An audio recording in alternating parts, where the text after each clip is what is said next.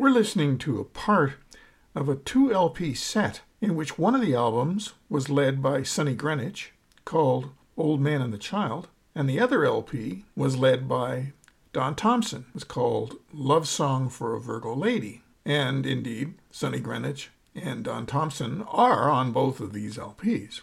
On the Don Thompson album, there's a quite rare opportunity to hear the tenor saxophone of Ron Park. I know very little about Ron Park, but it was interesting to hear parts of his music on this LP. The uh, quality of the uh, vinyl is is okay, uh, but the music is marvelous. Let's continue with two LP set co-led by Sonny Greenwich and Don Thompson on Lift the Bandstand with Gordon on CJSW.